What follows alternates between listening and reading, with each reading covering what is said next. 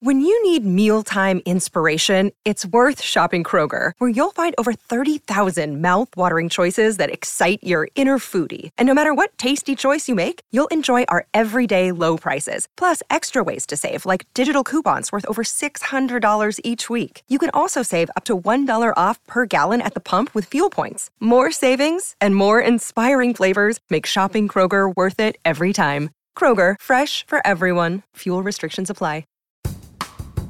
Welcome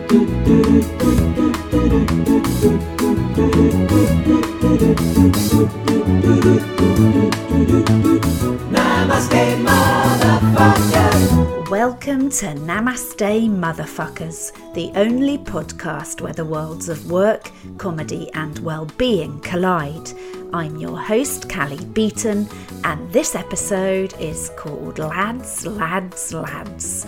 And we're kicking it off with some couples facts in honour of today's guest, a self described Arab Essex girl whose Geordie mother hitchhiked from Gateshead to Beirut to track down the man she loved. Couples married for over 20 years are even happier than newlyweds, so the research tells us. I have to say that's something I'm unlikely to get to put to the test. Over 50% of marriages end in divorce. That's human marriages. When it comes to emperor penguins, 85% of them divorce.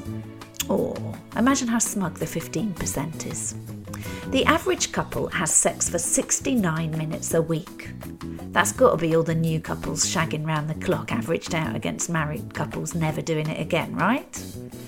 Two lonely otters found love in lockdown with help from an otters only dating website, an otters only dating website, easy for me to say, Fishing for Love. This is a real story. The happy otter couple moved in together and they now live at Sea Life Scarborough. It's not often you associate Sea Life Scarborough with a happy ending, but there you go. And in 2011, a celebrity Galapagos tortoise couple had a dramatic breakup. After cohabiting happily for 90 years, suddenly they couldn't stand each other. They now live on opposite sides of a glass wall, and the female hisses every time she spots her ex. Fair. No, well, you look amazing. Look at those cheekbones. You could hang washing off them. Really? Yeah, you've got amazing cheekbones. That's why you don't age. That's my guest today, Esther Manito. On the 14th of February 1784, there was a wedding in Derby where the couple had between them seven thumbs. The bride had three, the groom had four. Jeez. And 10 years later, in 1794, an unmarried woman called Jane Stanley agreed to fund her town's new pavements as long as they were too narrow for an arm in arm couple to use. That's good to know she wasn't bitter. In Taiwan, workers get eight days of leave when they get married, but there's no limit to the number of times you can get married. And a Taiwanese couple last year made headlines for marrying four times and divorcing three times in the space of 37 days so they could get extra time off work. And in 2009, a Bosnian couple divorced after discovering they'd unknowingly been having online affairs with each other. We're here. How are you? I'm all right. Esther Manito took up stand up comedy whilst on maternity leave and quickly made her name as one of the country's top comics. She supported Alan Davies, Shappi Khorsandi, Jason Manford, Jo Brand, and Al Murray, and recently made her live at the Apollo debut. Her first solo show, Crusade, aimed to give a voice to outsiders everywhere. Esther said of it at the time, it's a show for anyone who has been judged by a mum at the school gate or who's struggled juggling their parents' culture with the culture of their birthplace. She's currently performing her second solo show, hashtag Not All Men, ahead of taking it to the Edinburgh Fringe this summer. Esther and I talked about starting out, writing, stereotypes, judgment, maternity leave, parenting, parents, role models, being an outsider, professional envy, and fitting in. But I started by asking her about the timing of getting into comedy.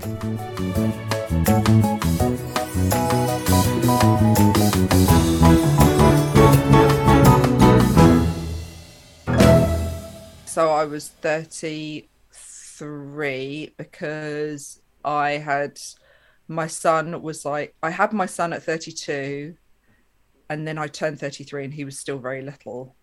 So were you on maternity leave when you did your first gig? Or is that yeah, apocryphal? I had I had a 5 month old and a 2 year old and I was on maternity leave. Okay, th- the question I have to ask is how? Never mind why. I just want to know how. I was exhausted. I was absolutely exhausted. And now a lot of people I know are having children in comedy. And when they say things to me like, How did you do it? Even that, I'm like, No, because now we've got to a point where we can go and do a spot and go home. I started comedy where I was doing bringer nights and having to stay till the end and turn up to see the lineup and then you know bring a mate and be there till half past midnight and then get home at half one and then be up in the night with babies and then not sleep the next day and do the same the next day. I had nausea for about two years of just exhaustion. That kind of jet lag feeling that everything's off. yeah So I've got so many questions about this, not least because I started when I said we started at the same um, time. We started the same year, I think, but I was forty-five and you were thirty-three. So I'm not trying to age you up. But what I am really interested in is I started comedy at that time in part because my kids were old enough I didn't need a babysitter. So my youngest was 14 and that's partly what held me back doing it sooner was because of the job Right. and the single mumming. I didn't know how to do it. Yeah And when I started doing it on every level, I could not imagine how people combined this with young children. So, first of all, on a practical note, did you kind of ideas wise, like my brain was just mush when my kids were the age yours were. So, how were you even writing, let alone turning up on time? I wasn't writing. What I would do was I would so I would drop my daughter at nursery because she was two, so she would go into nursery, um, and then I would walk my son, and he would sleep when the pram was moving. So what I'd do is I would just record ideas for stand up, and then listen to it back, and then. So as I was walking him and he was napping, I would then record ideas and then refine them, listen to them back, re-record them, and and write my sets that way. So Can I just say that- already that any success you've got is hard won, and I will never, ever begrudge you anything good that happens to you comedically or indeed in life. So you're going round with one kid dropped off in nursery, sick on your jumper, I'm guessing, for embellishment, little boy asleep in a buggy, maybe, you Yeah. recording stuff. So did you the ideas that you having? I never saw your material. I think we did gig together once, very very early on, and I remember hearing how t- you were with your husband and you'd left the kids, and that was quite unusual that you'd gone down to Bath without the kids because they were so little. Oh yeah, yes, and you two were yeah. kind of slightly giddy because you were both there and the kids weren't around. So I think Yeah. you felt a little bit. So uh, uh, you, and then and then and you then we up. both died. You didn't. You thought you did. You didn't. No, I did. But I was in awe. I do remember Simon Evans was headlining and him trying to be really nice to us and going, "Oh well, it's great that you're, you know, having a go." And basically code for what what do you two think you're doing? I think he thought we came as a sad package. I think I think Simon Evans thought we were part of like Make a Wish Foundation, and this was our one dream before we died. Yeah, or that your NCT class had sent you out a challenge, and my uh, my menopause group were like, "Go on, Cally, you can." I also remember the opening act hating us. Um, Yes. He shall not be named, but he wanted us dead very much so. He did, but look who's laughing now. Uh, so, but when you think about that, so the material, I didn't really, I don't remember what material you did that night, which was probably the only time I saw you when you were very new. Yeah. And what sort of things were you writing about then when you had tiny little it was kids? all Was it was all, baby childbirth. related? Yeah. It was all yeah. So I did a lot of stuff about uh, which I kind of still I mean it all keeps going now because I do a lot of those mum baby gigs and they all it all relates now but it was all about that stuff about you know not being able to because my daughter being two and my son being a baby she was obviously going through the toddler phase where I just really wanted to shout at her and it was a lot of and then on top of that getting a lot of judgment for doing stand up um, and getting a lot of um, negative comments about a woman that goes out and does a job that's of you know of an evening when you're a mum Where was came- that? Where was that negativity coming from? um a lot of mums would say it. I think that it took them a long time to get used to it. Um, my family, even, you know, there was a lot of, but what are you doing? Like, what are you doing? Stop it. and when you say mothers, do you mean audience or other comedians or people No, you knew well, on the all. school run or whatever? school run, like mums that I knew, they would just say things like, um, you know, about Neil, poor Neil, and you know, I bet Neil didn't sign up for this, and um, lots of comments like that. Also, constantly being commented on that maybe I wasn't there for my children. Um, that you know, do you feel? Uh, I mean, th- there were comments about my kids feeling that they must feel like they're passed from pillar to post. I had an agent who um, was very interested in chatting to me. And then when he realized how young my children were, actually said, Well, I think with kids that young, um, how much can you really commit to a career in comedy? Wow. I felt Someone like actually just- said that to you. A male agent said that to me, a male Wow. comedy agent. And I felt like I'd had a punch to the face. I was like, Oh, wow. Because he had children.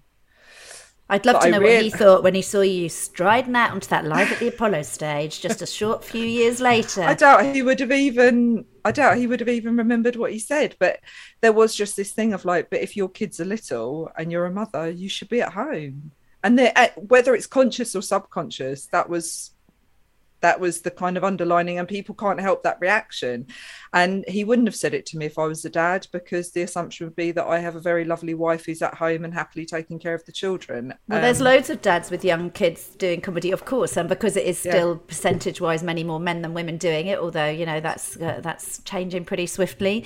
But there are so many guys doing it with young babies, and they talk about their young babies, and I don't suppose anyone's going, "Who's with the baby tonight?" when they come off stage.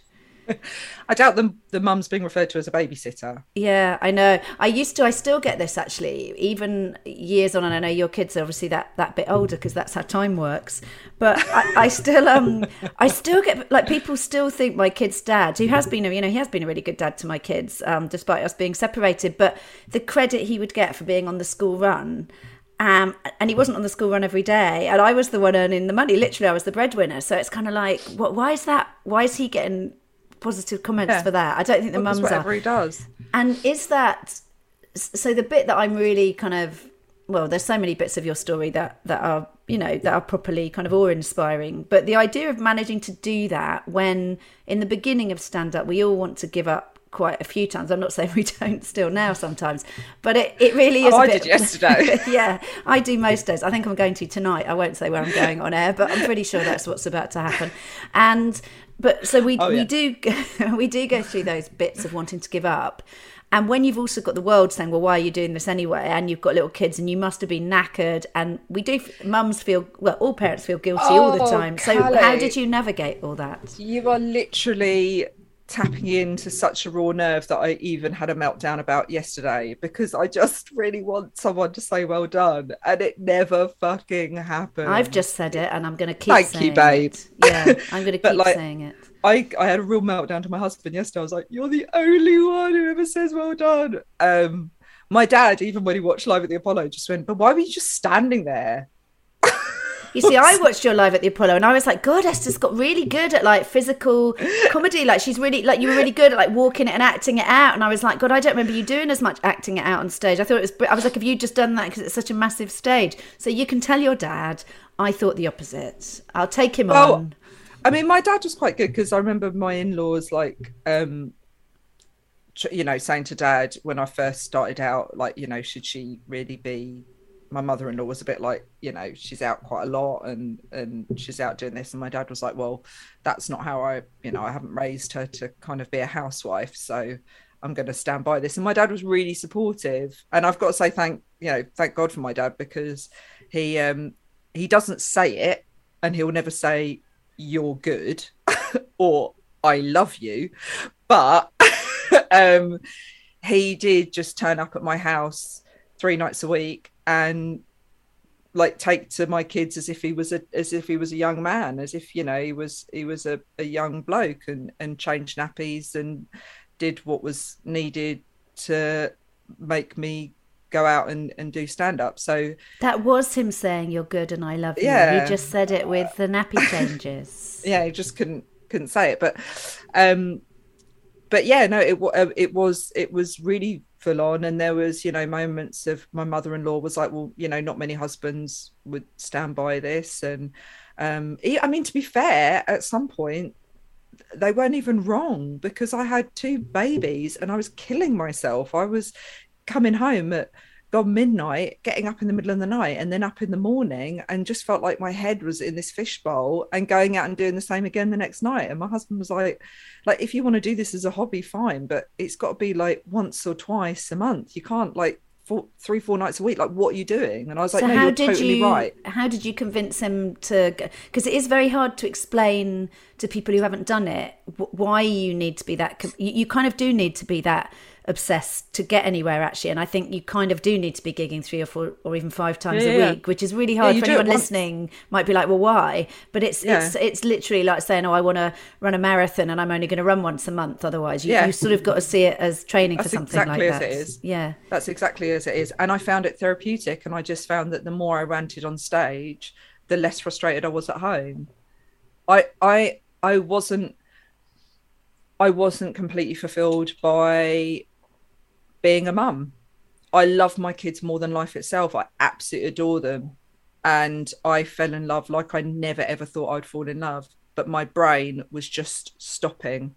And I really felt that after I had my second. I, I went to a play group and I was sat, and this woman was trying to make small talk about, I don't know, teething or something. And just in my head was just this voice screaming, going, say anything. And I was just like, I've got nothing to say. And mm. I used to be the person that was like, chatty, loud storyteller, and I just felt my brain was just kind of going in on itself, and I and I generated a lot of anxiety as well. I felt like I was quite crap mum and I wasn't very good at it. And every time I kind of tried to make a joke at mother's group about me being a crap mum, it would be lots of women looking awkwardly going, hmm, it's not really appropriate. And I was like, I'm not doing well. So standing on stage and making jokes about being a shit mum just made life a lot easier. And do you look back at those times? I look back at some things that I did. I'm almost, I, I, am going to admit to this on air, but I'm almost reluctant to. So I remember one time, and again, it was just an open mic night, but that's all we were doing at the start, right? So I was probably like less than a year in and really needing the stage time and no credit in the bank with anyone if you didn't turn up. And my daughter had um, an operation, it was very minor operation. She had a tooth out with an anaesthetic, but it was in a hospital. And I remember I had uh, her dad was going to look after her as soon as I got her home, and I had it all planned out. And then I was going to go to the gig, and it was nearby. And I remember, and I I'm almost, I feel ashamed to say this. I remember the discharge, you know, the nurse doing the discharge notes, and I should add, it wasn't like she just had open heart surgery. And me just thinking, could you just hurry up, like, because I've got a cab out there, and I've got to get her home and go to work. I now look back at that, and I am like, what were you thinking? Why on earth did you not cancel? I know she was also she wasn't like a baby, you know. She was a she was a. T- I was there with her as a as a as a teenager, you know, helping uh, being by her side. But I don't know what I was thinking. So you must have moments, probably not as crap as that one, where you look back at it and go, "What was I think?" Do you have those moments of guilt or shame that I've just described? or am I just no? I'm really committed. To... Um, I definitely, definitely had moments. I remember turning up at backyard bar and Jamali Maddix was stood outside, and I was very close to tears because my daughter just threw a massive wobbly, um, and she was only little, and she just wanted her mum. And I had to go and do this open spot backyard bar. I mean, why I risked it when I still don't get put there, I don't know. But well, I was like, to know it's not just me. but I was like, I've got to get, you know, I've got to go and do this open spot. And the guilt that I felt because my dad just was like, she'll be fine, she'll be fine. And my dad texted me about 10 minutes later and was like, you know, she's off to bed, she's fine. But I just felt, yeah, what a shitty mother. What a shitty mother. Um, but I was like, if I don't do this spot, then I won't get another opportunity. And yet there are men and women the world over doing whatever they do for a living having to do exactly yeah. that walk out the house to work you know and in the morning well, the kid doesn't want you to leave them at nursery whatever it is yeah and people still don't think of this as your job. I know it's funny, isn't it? How people think they you're a, a, a, hobbyist. Hobby. I know. I had someone last night who came. I was did a gig at the Bill Murray last night, Angel Comedy, and um, I was emceeing. And a friend of mine came who I, I knew was coming, who I haven't seen, who I used to work with at MTV, and then she brought along someone else who I used to work with. I hope he's not listening to this because he's got quite a big job at one of the broadcasters now. And he said um, he, he was definitely treating me like it was a bit of a hobby. And he was like, Oh, I saw that you know one of our commissioning editors. How do you know them? And I was like, Oh, because they've been talking to me about a show. And it, it was like it baffled him that someone might be actually approaching me as sort of talent. But then he also said, He said, um, Oh, I really hope we were going to see you perform tonight. And I was emceeing. I'd done 12 minutes at the top because it was tube strike day and we were waiting for people to come in, and five minutes at two more junctions. I was Oh, like, You've seen me do 25 minutes. It wasn't just accidental that the room lit up. it's like, what? So it's, there was still that perception. And, and maybe because he knew me and my old guys. But I was like, you still think I'm just on stage, like fucking around a bit, and it's not. There's Yeah. not any craft or art to this. So Yeah, I know, I know. I remember when I first got through the BBC um, Comedy Awards thing that you get that letter saying that you've been accepted, and I remember my mother-in-law going, "Yeah, but you're not going to go," and I was just like, um, "Yeah," and she was like, "Oh, but why?" And it, so there was still that thing of like, okay, but how far are you going to take this hobby, this little hobby? And I think still to this day, people are like, you just have a great life, you just prat around and it's socializing and you know and your husband has to stay home and look after the children and i don't think people fully see how much to do with guilt as well um but also because you have that guilt all mums have that guilt because unless we're stay at home committed mothers then we're just like pieces of shit who should be really ashamed of ourselves even though we're earning. Um but you you know you really bend over backwards to try and make sure that everything's accommodated all the time. Um and yet why am i still feeling apologetic, Apologetic. when i'm bringing in 50% of the salary it's well, one mental. thing that is, I always want to say to people who've got kids that are slightly, mine are in their 20s now, as you know, and one thing I never thought of in all those years, I felt enormously guilty, Esther, and I used to travel around the world for my job. You know, that was my job, was traveling. So I was repeatedly leaving the kids from very young. I might add, not on their own, they were well looked after, and we had a whole kind of network of family and, and friends who helped. And it was only when my kids got to older, like probably teenage up to where they are now, that I realised far from, oh, well, they kind of, we managed and it was, we compromised. What you are doing, and I hope you're getting a sense of this already, is providing an incredible role model for your children of the fact that aspiration is not gender based and hmm. they have absolutely every right to decide how they want their lives to be professionally because you have shown them that. So there is actually also an enormous positive, quite aside from the fact that the world needs your comedy, but there is an enormous positive for your children that you won't necessarily be noticing at this point. But I promise you that is coming. oh that's nice i never think of that i never You don't until you start to see it, and then you'll realise, in the same way that your dad and I want to talk about your parents in a minute, but that your dad has brought someone out into the world to do what you've done. You know, you you've done that Yeah. for your children, so it isn't just a kind of like, oh, well, they'll, they've coped. You, you, this is there's a kind of gift in what you're doing for them. I promise you.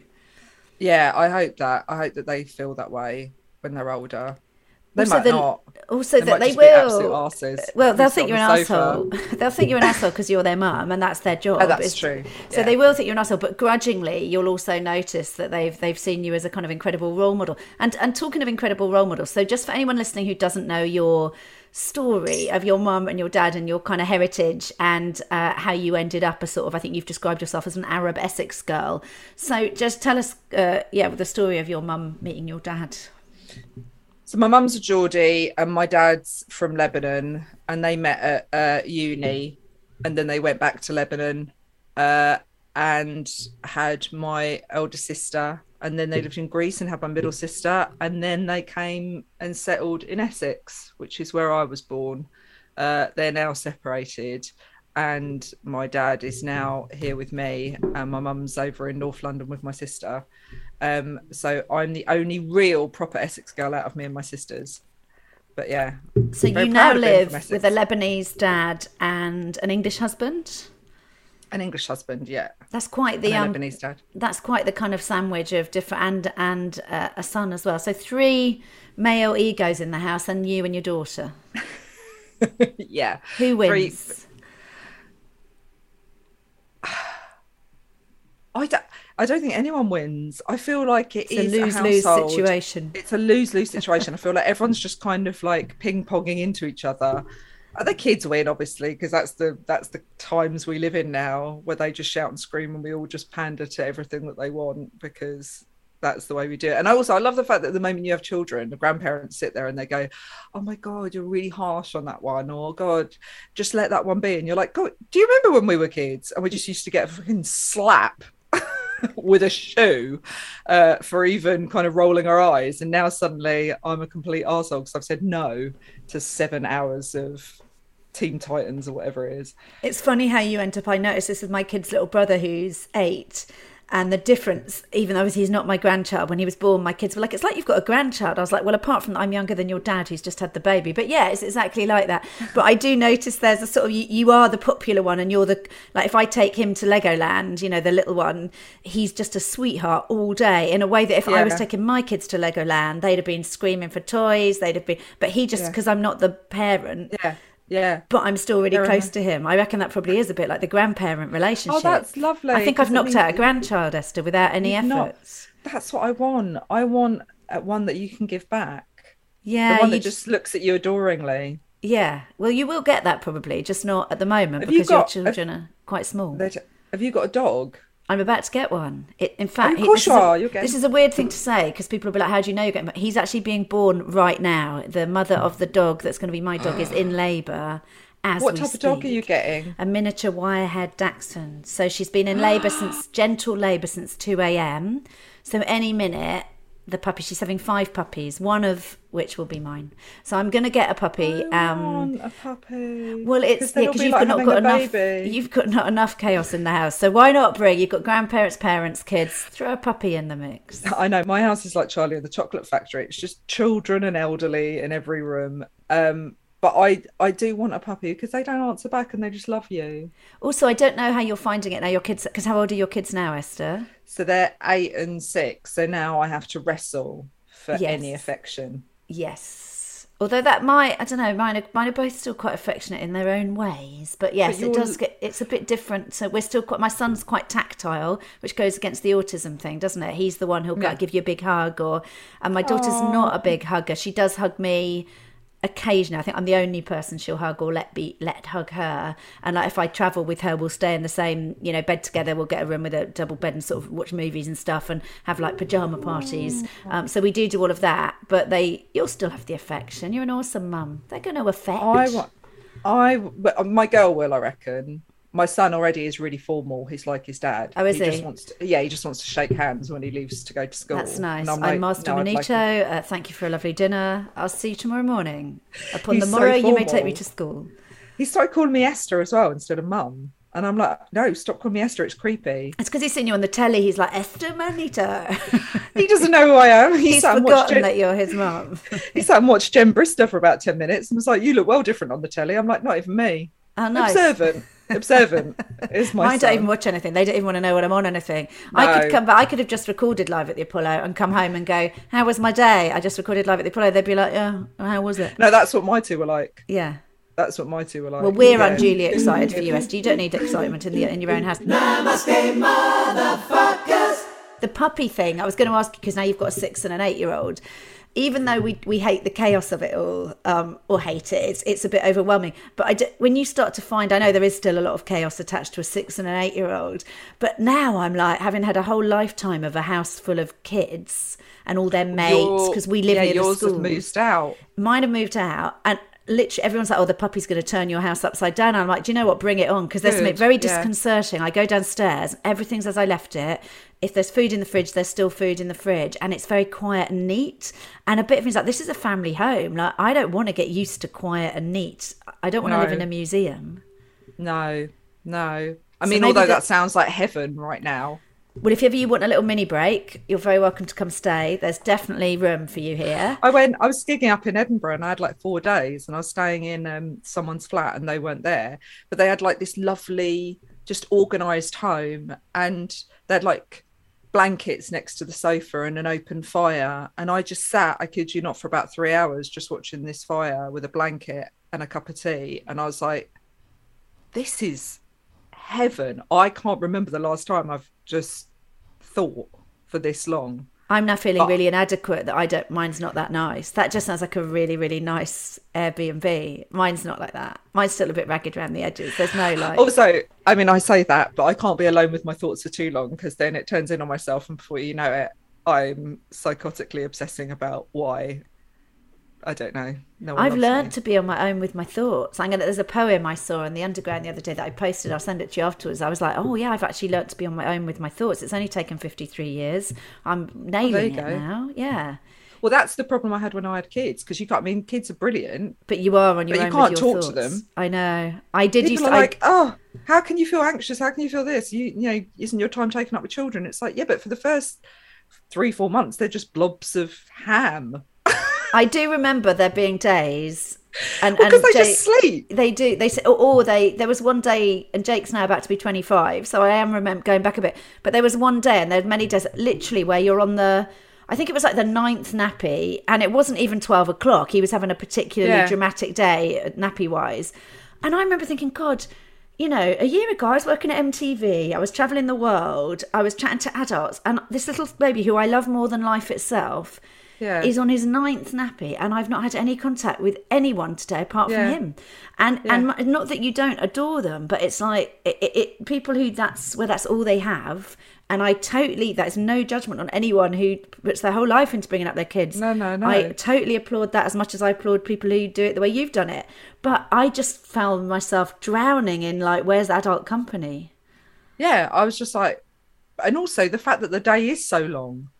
I mean, it really It's is not- long. It really is long because you're up at like six, and you like you have your lunch, and then you look at the clock and it's half past ten, and you're like, like this day is so long. It's such a long day. Do you um d- did you do you listen to Parenting Hell to Josh Widdicombe and Rob Beckett's Parenting Hell? Uh, no, I'm going to be on it. I think on Monday. I've listened to a couple of episodes. It's so good. Yeah, it's so good. It really sums it really sums up the whole thing. It'll make you it'll give you um yeah, anxiety if you listen to too much of it because Josh's little one's still under a year and he's in the Oh. absolute eye of the storm and his big one I think is Oh. 3 or something. Oh, Whereas God, that Rob's are the a eye bit of the older. storm. Yeah, but it is. yeah, that is the eye of the storm. And is it so in terms of your because one of the other things you've talked about, it's really interesting hearing you talk about being a new mum and and then a mum a second time round and how you felt and sort of losing yourself in a way, like who am I and what's going on and where's my voice and, and those very kind of understandable feelings. And there's a theme that sort of runs through your comedy about as well as there being themes about parenting and kids and about being an outsider like whether it's um, at, at school and, and being someone who sort of felt you look different so so what yeah is, is that accurate for me to say that that's a thing that runs through your work and your Yeah. personality Yeah, always been the outsider. Always.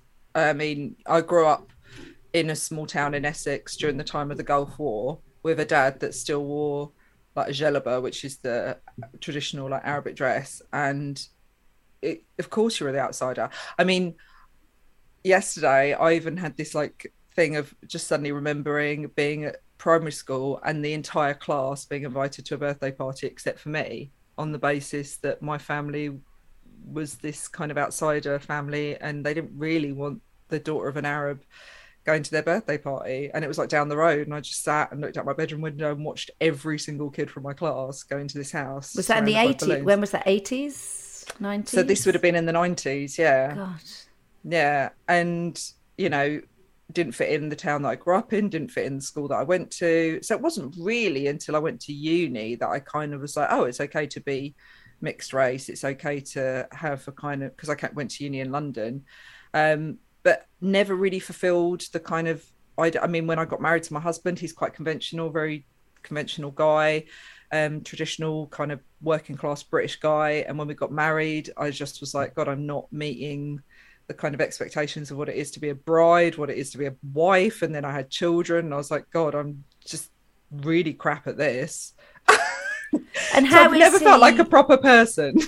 That's really interesting, and it's funny. I'm sure you know it's. I'm not the first to have pointed this out, but obviously, comedy is full of people like us who didn't fit in. Yeah. We felt like outsiders, and suddenly it is a kind of band of rogues, and everybody. I don't know many. I don't know many comics who've got into it after having a kind of easy paper round. I think we've all sort of got into this for our own reasons that perhaps meant life wasn't quite as straightforward as it might be, or certainly didn't feel like that. And did, ha, has that felt? Is that part of what's drawn you to it? Do you think the fact that it's there is no kind of inside outside? We're, we're all outsiders in a way. no, no, that did. I don't think that drew me to it. I feel like even now, being in comedy, I feel like the outsider still. I feel like even I with mean, all the success you're having and all the accolades. I don't know what's. You are though. You what? What? You're get. You're getting all the gigs. You're getting on the telly. You're a hot. You're a hot this is- ticket. this is this is what comedy does, though. We all sit there and go, "Look at that person. Look it's at that so person's funny you feel like that. Like you're I- one of the I- people that's on my feet, and I love you. So I want, you know, there's some people if that that you're on my feed and you're getting everything, I'd be like, well, fuck you, because it's you, and I love what you do, and I love you as a person. I'm delighted for you, but you're definitely one of those people who's all over everything. Oh, I don't feel like. Well, I feel like everybody feels like everybody is. People are looking at you like that. Everyone's looking at you like that, and then we'll be looking at the person. And also, you compare yourself to the person that you feel you probably align yourself the most with. So I'll be looking at you in exactly the same way, exactly the same way that you're getting a lot more stuff and that I can't get on these things. But that's what comedy does. And I certainly don't feel like I fit in with comedy. No way. I feel like I've always felt like I'm the kind of person who doesn't fit in with any, you know, group or whatever.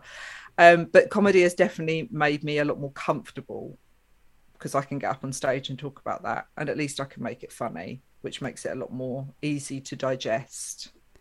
I, I had a line in Invisible where I would say, this isn't funny. It did lead on to the make funny, but I would say I get up on stage day in, day out and do this because I find life off stage so difficult.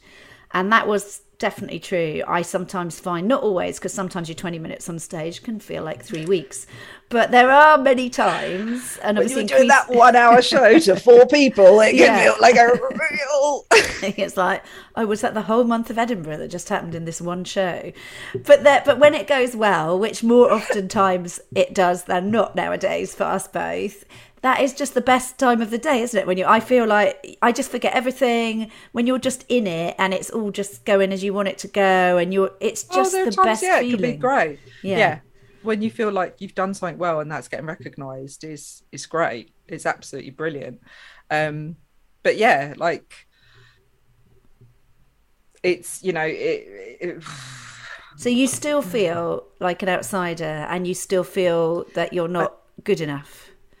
Oh my god, this is very therapeutic. Um, It's just so interesting Not- for people who see you performing and know you to hear this because it's not how you come across. I don't think anyone who knows who Esther Manito is would go, "Yeah, she's full of self doubt. She doesn't." We just assume you're nailing it, and you feel like you are. So I think it is really reassuring for people to hear how you might be feeling that isn't what they see. Um, I definitely wish uh, that I had more kind of. I think ego is the wrong word, but that ability to just be like, just to see the good and just to see myself as absolutely crushing it. That'd be amazing. Um, I definitely enjoy my time on stage. I love performing live. I'm incredibly like proud of what, you know, of doing the Apollo. That that that was the kind of like checklist of that's amazing to have achieved that. That was all incredible. But I don't sit here and go, I, I don't think, I don't think anyone's like perfect in kind of any part, yeah, any career path they choose. So you still got to keep developing and and keep learning. And and I've got so far to go. And I look all the time at my peers and just go, oh, I wish I could do that better. I wish I could do that better. I wish I could do that better. So I don't think I'll ever sit back in any environment and go, yeah, I fit into that. And I think that comes from my upbringing. That definitely has come from never, ever, ever fitting in. And so having to constantly be this like chameleon who's trying to. So I've got lots of different faces that I can put on to fit into the environment that I'm in. But in terms of internally, no, I'll never, ever feel like I fit in. And what would it? So it's not a question of something would have to happen for you to feel like that. That's just part of your kind of architecture. It's part of who I am.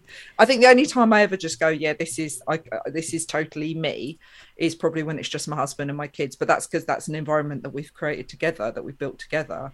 And how has that then? So when you've talked about your personal life and the fact that you you've got, had this kind of not just cultural clash that went on as a child, but then you've also married someone who is very different in terms of personality and expectations and and uh, perceptions of gender, I guess, in a way. Like he thought this is what a wife's going to be, and you're like, no, this is what a wife's going to be. And I know you talk really interestingly about gender on stage, but how do you then keep that all together at home when you when when that was a stressor you going out to do the stand up and he had an opinion his family had an opinion how have you kept it all the train on the tracks um i think to be honest with you i was i was very very lucky um with who i'm married and i was very lucky that he was in, very supportive of me um and the this sounds really, really arrogant, but I know that he really loves me. So it doesn't matter how much we're going to clash over something. He's going to support me. Like he's going to support me, and he is my biggest cheerleader. And I'm very lucky in that because if it wasn't, if it wasn't for him, um, but we do clash over things and i think what started out in the beginning of our relationship as proper like head on arguments about stuff he's somebody who doesn't feel particularly threatened or upset or angry about me highlighting the kind of entitlement that a man gets um, when he's a father and a husband compared to the kind of role that's dished out to a woman when she's becomes a wife and a mother um, and he's perfectly happy with those injustices being mocked on stage. So he's he's really supportive and he's mellowed out. As the money's come in, Cally, it's funny, it's just mellowed out. As the money's come in, the fame starts to build. He's like, I always thought this was a good idea. I always told you to do this. And your dad's like, yeah, I don't mind being the, the famous no. dad of the famous. You, you, you said your dad, you never thought your dad would be secretly jealous. So do you think there's a bit of a showboat in your dad? My dad, I think, always wanted to be a stand up. Never too late. Always. Tell him from me, never too late. I know I'm not the same age as your dad, but you know. I'm not angling for role of stepmom of Esther Manito, although it's a good story for the circuit, right? I wouldn't I wouldn't subject you to that, Cally. I would not subject you to that. Uh, yeah, I think he always wanted to to be a stand-up, so he's kind of living it vicariously through me. But he definitely isn't going to say that or congratulate me or say well done. So you've got a proud dad and a proud husband. Do you think? Um, my therapist said to me the other day. Uh, she said, "Here's that's the very first world North London sentence, isn't it?" My therapist said my to therapist. me. She said, um, "She said I think you, you, you know, you're very angry with men. Uh, you're very angry with men." Uh, and I said, "I don't know if I'm really angry with men. I do like men." She says, "Well, what do you think? If you had to sum up what you think about men?" I said, disappointing. That's what came to me. And um, and if you had to, because you do, you know, your your first show. Um, uh, your second show is is oh, not, sorry hashtag not men. Yeah hashtag not all men. So what was that? So you do have very strong opinions beautifully expressed about that was kind of lad culture and stuff. So, so what tell, tell us about that show and also kind of what your what your view is as you now see it in terms of gender. So not all men uh, came from a very angry man who tweeted at me um, about men and and the fact that men are getting really fed up with being labelled in this kind of way. And even when I did my live at the Apollo, I had some really angry people because I did a joke about how a guy stormed out during me even mentioning the word smear test and people are like oh for i mean it was it was the irony was not seemed to be completely lost on people going i can't believe that she's saying that men can't handle listening to a joke about smear test, then followed by 700 comments of women aren't funny. And also that, and it, we'll put a link to your live at the Apollo, and that is just one. I mean, it's all superb, but that's just such a brilliant bit of the, your set as well. So yeah, and it's like all these guys underneath going, "Oh God, women can't be funny." That's why they have to talk about vulgar things like smear test, and it's like case in point. Yeah. To the original point of oh, but um, where I went off on a tangent. What so we were talking original... about lads. Uh, oh yeah, not all men. Hashtag not all men. Not all men. Yeah. Um, and I feel like it must be very, very, very distressing to feel so uh, upset by women being in any kind of mainstream narrative. And that must really mess with your head. And I think it's really unhealthy. So the whole kind of angle that not all men is is looking at is instead of going, this is a feminist show and it's a feminist issue and this is a woman talking about it and how it affects women is actually let's start to think about how continuously saying that uh, over 50% of the world's population is secondary and do not need to be part of our mainstream narrative how that is really impacting our sons. Because the fact that we can listen to a male comic stand on stage and talk about his prostate or dick jokes or whatever and accept it as because we've heard it so often before and it's part of digestible content that we're so used to digesting and and taking on board and, and relating to and finding it funny. And we can imagine the scenario and you know we can imagine the scene and and and it all being very funny but you replace that with a woman going so i went for a smear and us going i can't imagine what that's like. I don't know what that's like. I don't want to know. I don't even know what that means. I don't i can't i don't know what that involves. It's dirty and disgusting and gross. Like how much damage that is doing um to to male mental health. It must be doing a lot of damage because mm-hmm. it means that you're dehumanizing women all the time and therefore it's going to make you know men who aren't particularly healthy anyway really act in a way towards women that's not great not you know not particularly healthy or fulfilling so instead of it seeing it as it just as a woman's issue maybe let's start thinking about the damage we're doing to men's mental health by perpetuating the idea that everyone 50% of the people that they're in relationships with be it friends or or family or sexual are somehow not as human as they are. It must fuck with their head. I think it, it must do. And can I just point out as well, if ever you're doubting why you're doing what you're doing or what impact that's having on your kids, the fact that your son has a mum who's going out saying that stuff on stages and having that view alone is worth the whole thing. So, um, and that, and you had, I know you've had some sort of, I know you and I both had some frustrations in our debut. Did we both? Yeah, we both debuted the same year. Were you debuting that year no, as well? You no, debuted. The year you before. debuted the same. That's right. And you debuted when I did Invisible. Yeah, that's that's yes. right and and at the time we were both you know finding it a bit overwhelming and, and wondering you know what we were doing and how we were doing it. And it's fair to say that you've got kind of traction building with your shows. What is the next show then for this? We'll, put links to all your stuff but your show this summer that you're working towards in edinburgh what's that going to so be So it's going to be it's going to be hashtag not all men because i didn't do an edinburgh run with it. So it is hashtag not all men and it's you getting up there and doing this show that you've just described. but it's going to be it's gonna be so i've started so i started writing that show during lockdown. Mm-hmm. i previewed the show during leicester comedy festival. So you would have done it last year if you'd been so i would have done normal it edinburgh. Uh, yeah i would have done yeah. it last year if it was normal edinburgh. Um, but now because it's had a couple of years in the making it's changed quite a lot and i've now got big chunks of it which has changed and i'm so i'm testing that material and stuff during previews. So it's developing slowly but surely but it's now becoming I feel like it's weird because when I initially wrote the show, you know what it's like when you're writing a show and you're like, no, this is this is it, this is the show. And then as you start, normally when you do Edinburgh, you probably do what like 20 previews and then mm-hmm. you do four weeks in a row. Mm-hmm. So by the time you leave Edinburgh, you're like, now, now I know I've what my show is. Yeah. Yeah. Um, whereas in doing it this way of kind of doing it at random little festivals, like when this show started, it didn't even I remember somebody coming out going, but what's the not all men bit? Whereas in now, I feel like I'm really getting there after. Well, you just described it. it. very well, so I reckon you know what the show's about. Yeah, now. I've now got you talk there. a good game.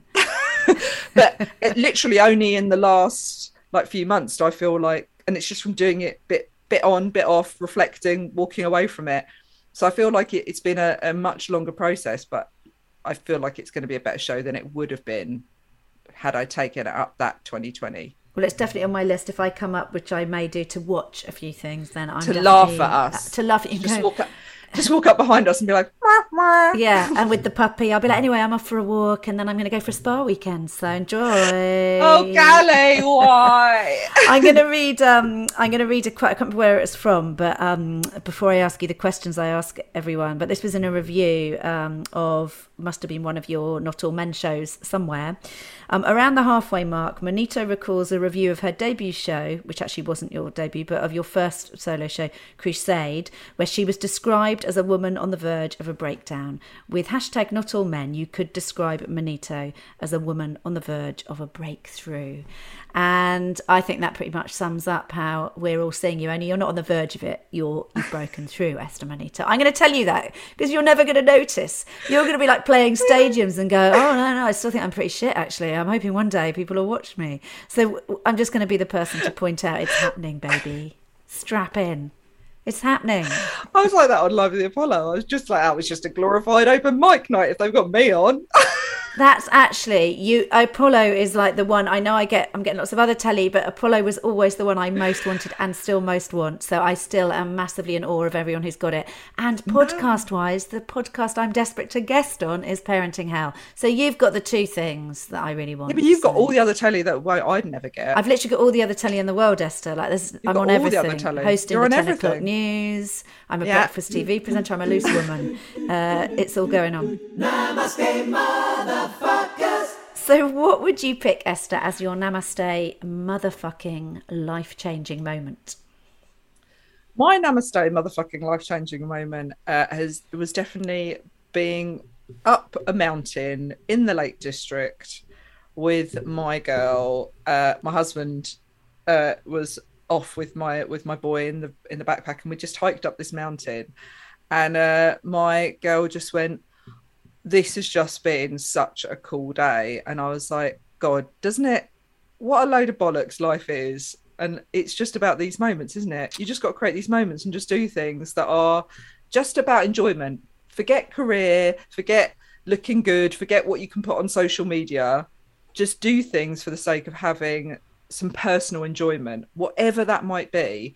So that's where I was like, you've got to do things. Like I do stuff outside of comedy, outside my family that is literally just for me. And I'll do it, you know, it may be a class, it may be a hobby, but do things where you go, why am I doing this? Is it for success? Is it for money? Is it for gratification? Is it so I can post about on social media? No, it's just I take enjoyment from just doing this, from just doing this one thing. Um, and that was my namas In a moment. moment. May, how old was your daughter when that happened? Your little one was still in a backpack, so I'm guessing you don't take him round in one now he's six. I would do. I would still breastfeed him and There are parents doing so that near where. I live, Esther. So I, I'm so well, that was used to be one of my. That's probably one of the jokes I did on stage about when you live in East London. It's just full of women breastfeeding grown men and women. Um, uh, I she would have probably been about four. Oh, that is a lovely story. That's a very moving namaste motherfucking moment, as they are Yeah. supposed to be. Yeah, and she did a proper three mile hike up a snowy mountain, and we just stood there and looked at this absolutely incredible view. And she was just like, "God, this is brilliant!" And I was like, "Yeah," and we've done it for no other reason apart from just to see this view. You're the second guest in a row I've had. Mary Berridge, who I interviewed, uh, her podcast would have gone out a few weeks before yours, but she's um, the mother of an autistic son and she's a photographer. And there's a picture. I said, What's your favourite picture in your book? She's um, published this book called Visible Spectrum Portraits from a World of Autism. And she said, Oh, it's one of my son, and he's sitting on a mountain in, like, you know, wherever it was, some kind of beautiful national park in the States. She's American. And she was like, and he's, and I just, I said, and she said, what did you think when you saw the portrait? I was like, I thought, how the fuck did you manage to get your kid to go on a hike up a mountain? Because I could never, how did you get your four year old up a bloody, I was She always just- like, I- but that's being married to my husband. I was leaving a and I- trail of like Percy pigs to get mine to even go kind of up a hill. we we will go hiking up mountains in snow and honestly a friend of mine she was just like your holidays honestly sounds like the army it just doesn't sound like I love the idea of your holidays. I'm all for that. I'm Can all for that. Can I that, come on one of your holidays? You can come on one of those holidays, and then you end up in a pub, and it's so nice. Like you do this really cold hike, and then you end up in a pub where there's loads of dogs and open fires. Can I come with the dog on one of your hikes? You can come on holiday. In fact, we'll just do it just the two of us, Cally. Okay, Let's perfect. go and do that. No That dogs, no kids, perfect. just us. No dogs, no kids. Amazing. Well, Um, that's my action from this week's podcast. And what is your favourite joke? Oh, it's got to be my saw joke.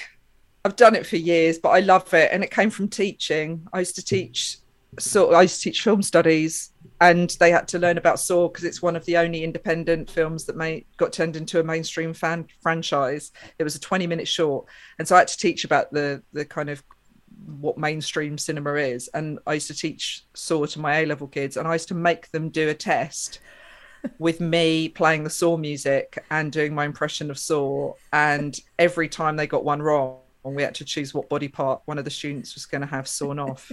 And that's where my Saw came from. And I love doing it on stage. And I love doing that voice. And I love the fact that it's a really gross, disgusting voice. And I love the fact that men recoil at it when I do it and go, oh, she's not sexual. And you're like, no, no fucking kidding me.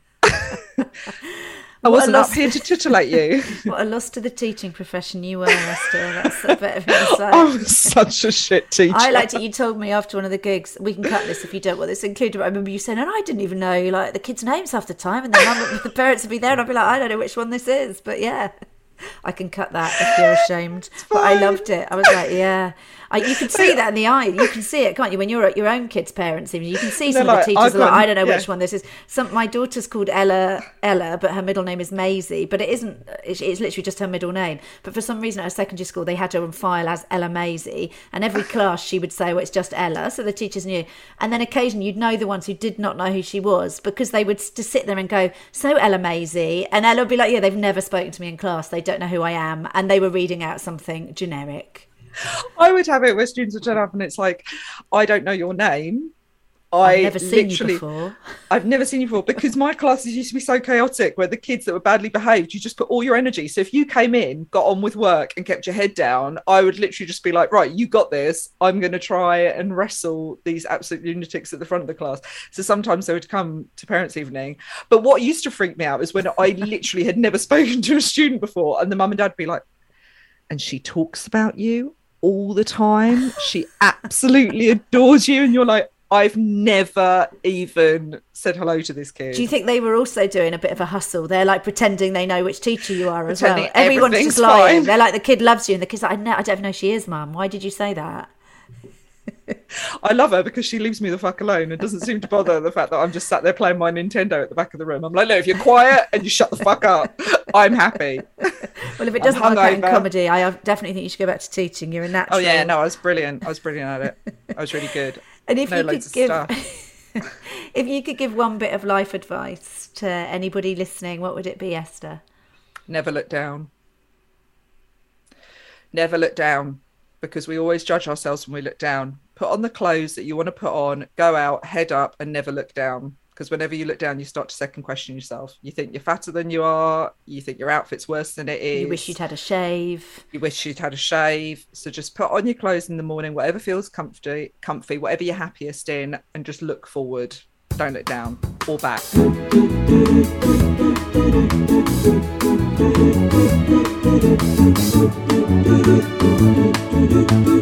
Namaste, motherfucker. That was Esther Manito. Every episode, as you know, I pick a thing inspired by my guest that I am going to do. And this week, well, this week, I'm afraid all I'm going to do is tell you about my puppy because we talked about the mummy dog uh, being in labour, and she was. And little Jeff, my little puppy, was born. He is now four weeks old. So He's very cute. If you follow me on social media, you can have a look. And I'm getting him. He's moving in in four weeks. So, not really a thing I'm going to do this week, inspired by my desk, by my guest.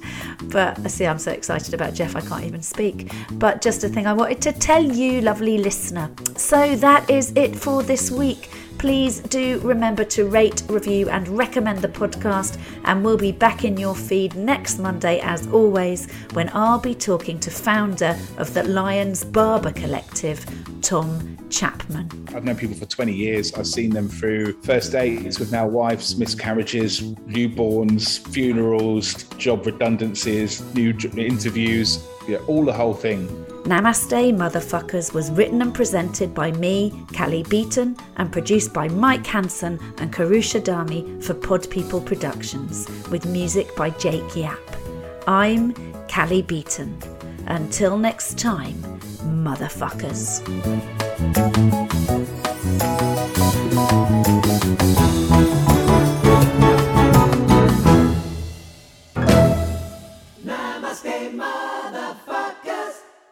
people.